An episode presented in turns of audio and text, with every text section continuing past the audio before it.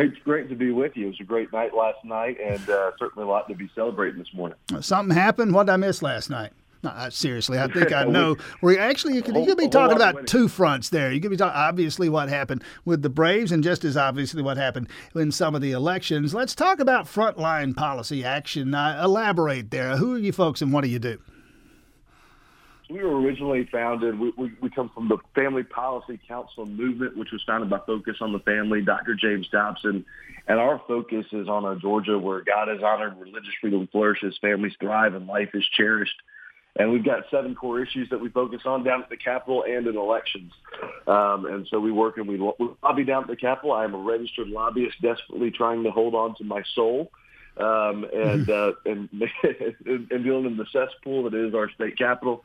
Um, but we also get involved in elections. We endorse God-honoring uh, legislators that are running, and uh, we try to make sure that we win elections because we believe that personnel is policy. And so a lot of the things that we are, we're going to talk about, the issues that we stand for, uh, we work in elections to make sure that we elect people that will fight for those things. All right, things like, and for example, uh, you want to ban critical race theory, save girls' sports, prohibit obscenity in school libraries, uh, among other things. Uh, those are issues, and if that sounds familiar, uh, yeah, that's exactly what they were talking about up there in Virginia with the Republican uh, winning the governor's race there. Now, the things that the Democrats said about those particular positions, uh, if you hold those positions, you want to ban critical race theory while you're a racist. You want to save girls' sports while you are transphobic. You want to prohibit obscenity in school libraries. You're some kind of prude that wants to censor people. You're going to hear that. You heard it in Virginia. You're going to hear it in Georgia, you start talking about this stuff around the Capitol. You know that, I assume.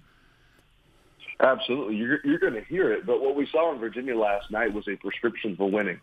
Um, that's a that's a state that Biden carried by over 10 points. It's a state that uh, U.S. senators have won by 12 and 16 points most recently.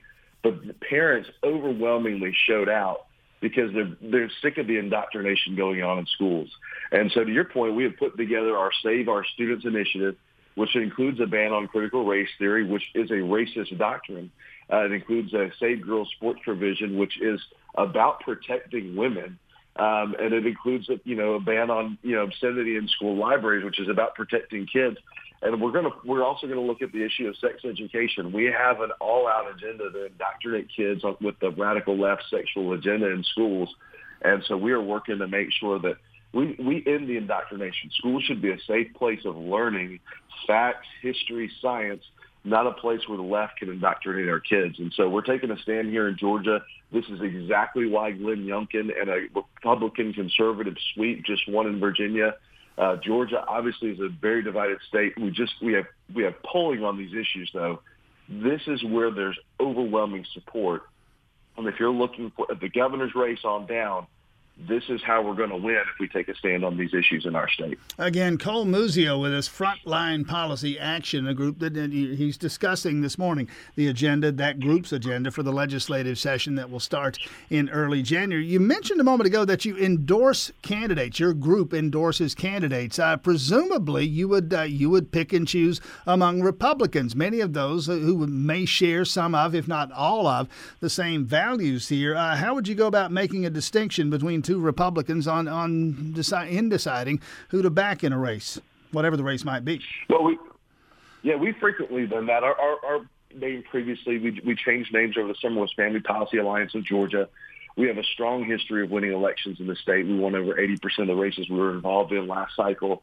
Uh, we look at the values that someone stands on, and, and not just what they put on their campaign website or platitudes, uh, but we look at a record of fighting. We look at we look at what someone has actually stood for and done in their career, and uh, we we take some heat. There's a lot of people under the gold dome that don't want you know the you know a close look at their record being out there. Frankly, we've most of the time stood with our incumbent legislators who are doing a good job. That's where we spent most of our resources and time. Uh, but we did five TV ad campaigns for legislators last cycle. Uh, we get involved both in primaries and in general elections, and our focus again is is on the issues that we stand for. Seven issues, which is right to life, religious freedom, God's design, educational opportunity, human dignity, free speech, and principle of government. Well, let me ask and this then. The focus of the issues that we have. Would you already, and I've missed it, or have you, or do you plan to uh, make endorsements? And for example, uh, you mentioned primaries, Georgia 10, that congressional primary with a dozen Republican candidates, at least three candidates, two of them challenging Brad Raffensperger in a Republican Secretary of State's primary. Any thoughts, or is it too soon to know how you might fall down or, or line up on those races?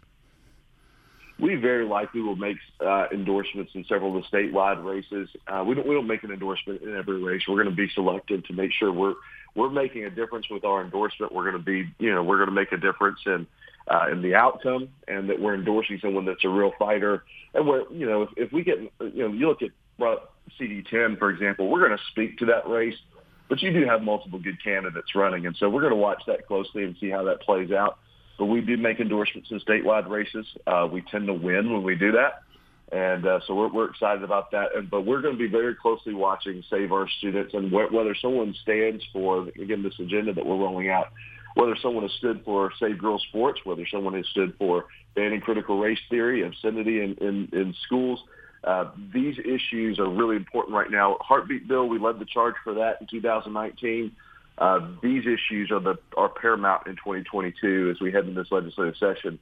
We're going to be watching how people vote, and on the campaign trail, we're going to be watching what people say and do. A couple of minutes left here. Cole Muzio, President, Frontline Policy Action. Let's let's circle back to that legislative session that starts in January. And again, I'm looking at that list of issues. You just touched on a couple of things. Uh, you want to ban critical race theory as, as, something that would be taught in Georgia schools. You don't want boys competing against girls in, in women's sports.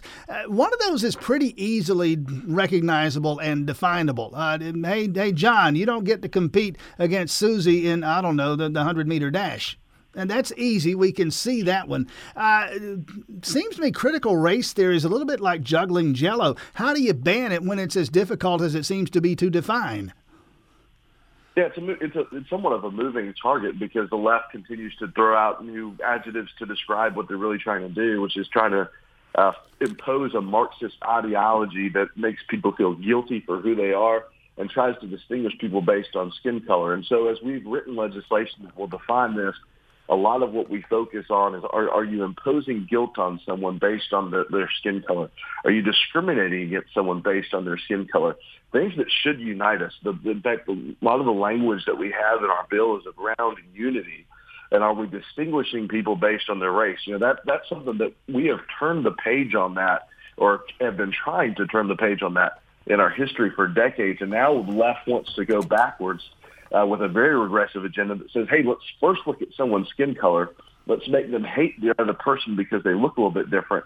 That's not what we've been striving to be as Americans, and that's not what our faith should tell us. Our faith should tell us that our identity is being image bearers of the living God, and critical race theory stands against that. What America should be about is about coming together and finding a common identity as a people. Critical race theory stands against that. So as we have defined this, you're right. It is a moving target. We can't just say, hey, we're going to ban critical race theory and, and call it a day. We have to define it in terms of what it actually does, which is divide people and distinguish people based on their race, try to impose guilt on people that didn't commit a crime, uh, and try to uh, divide classrooms and really detract from learning. So we've got a long list of definitions in our language that we put together, and we feel very confident uh, that you know, should we pass a bold piece of legislation like this, that will be successful in ridding this dangerous ideology from our schools. Cole Muzio, Frontline Policy Action. Frontlinepolicy.com is the website. Cole Muzio, best of luck moving forward. Thanks for your time this morning. You too. God bless you.